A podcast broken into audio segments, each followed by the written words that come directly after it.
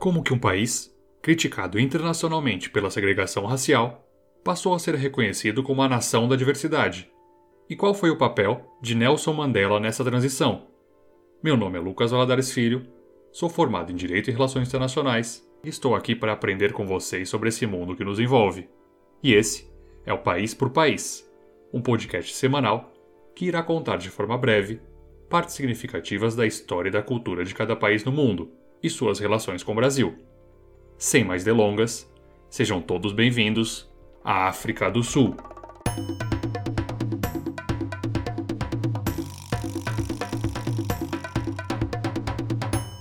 A atual bandeira da África do Sul foi adotada em 1994, mesmo ano em que o partido político do Congresso Nacional Africano, o CNA, ganhou a primeira eleição multirracial do país.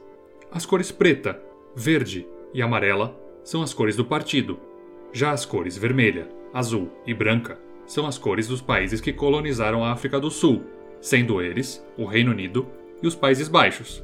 A interpretação das cores também possui uma razão simbólica, em que o vermelho representa o sangue do povo, o azul, o céu, o preto e o branco são voltados a aspectos raciais, e o amarelo simboliza o ouro, enquanto que o verde, as florestas. A parte mais curiosa da bandeira talvez seja o Y deitado. O Y representa o cruzamento de laços opostos que passaram a seguir o mesmo caminho. E para entender o porquê esses caminhos começaram separados, é hora de falar um pouquinho de história.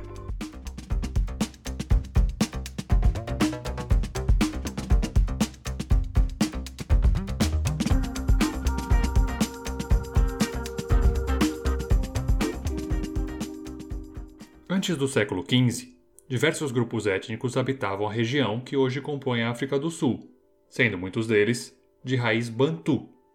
Em 1488, Bartolomeu Dias conseguiu contornar o Cabo das Tormentas, que une o Oceano Atlântico ao Oceano Índico, e o local acabou sendo renomeado para Cabo da Boa Esperança. Apenas em 1652, a Companhia das Índias Orientais dos Países Baixos se instalou na região, fundando a cidade do Cabo.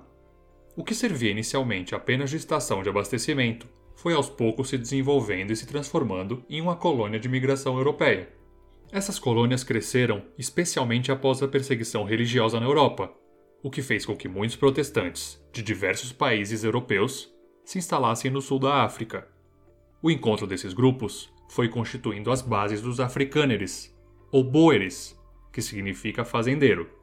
Por conta da localização estratégica da região em meio às guerras napoleônicas, a Grã-Bretanha apoderou-se da colônia do Cabo. Os ingleses viriam a proibir a língua africâner, bem como abolir a escravidão de suas colônias.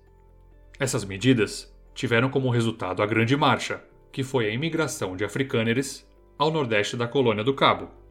Por conta da Grande Marcha, várias repúblicas autônomas dos Boeres foram sendo constituídas, como a República do Transvaal, o Estado Livre de Orange e a República de Natália. Na medida em que o Reino Unido expandia seu domínio, o conflito contra outros povos e tribos era inevitável, a descoberta de diamantes e de grandes jazidas de ouro modificou radicalmente o curso da história. Em 1879, britânicos enfrentaram nativos sul-africanos Zulus.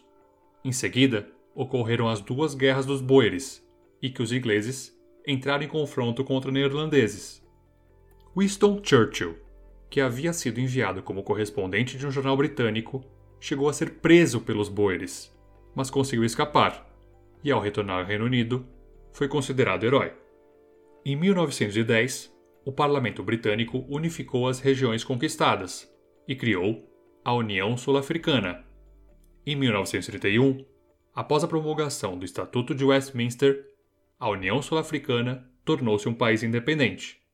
Ainda que os negros representassem mais de 68% da população sul-africana, políticas racistas eram instituídas no país e em 1948 assumiram caráter institucional, ao ser implementado o apartheid, um duro regime de segregação racial.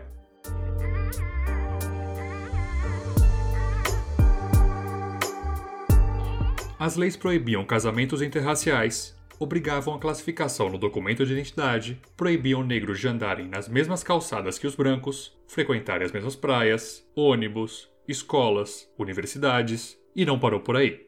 A comunidade internacional respondeu por meio das Nações Unidas, sendo que a Assembleia Geral passou a se preocupar com os caminhos adotados pelo governo e adotou uma série de resoluções contra o regime do apartheid. Apesar da pressão internacional, o movimento continuou e em 1959 ele atingiu um novo patamar, após a remoção de negros aos Bantustões, que eram guetos localizados fora dos grandes centros urbanos. Mais de 60 mil sul-africanos foram retirados à força de Joanesburgo e confinados no bairro de Soweto, que é uma redução para Southwestern Townships.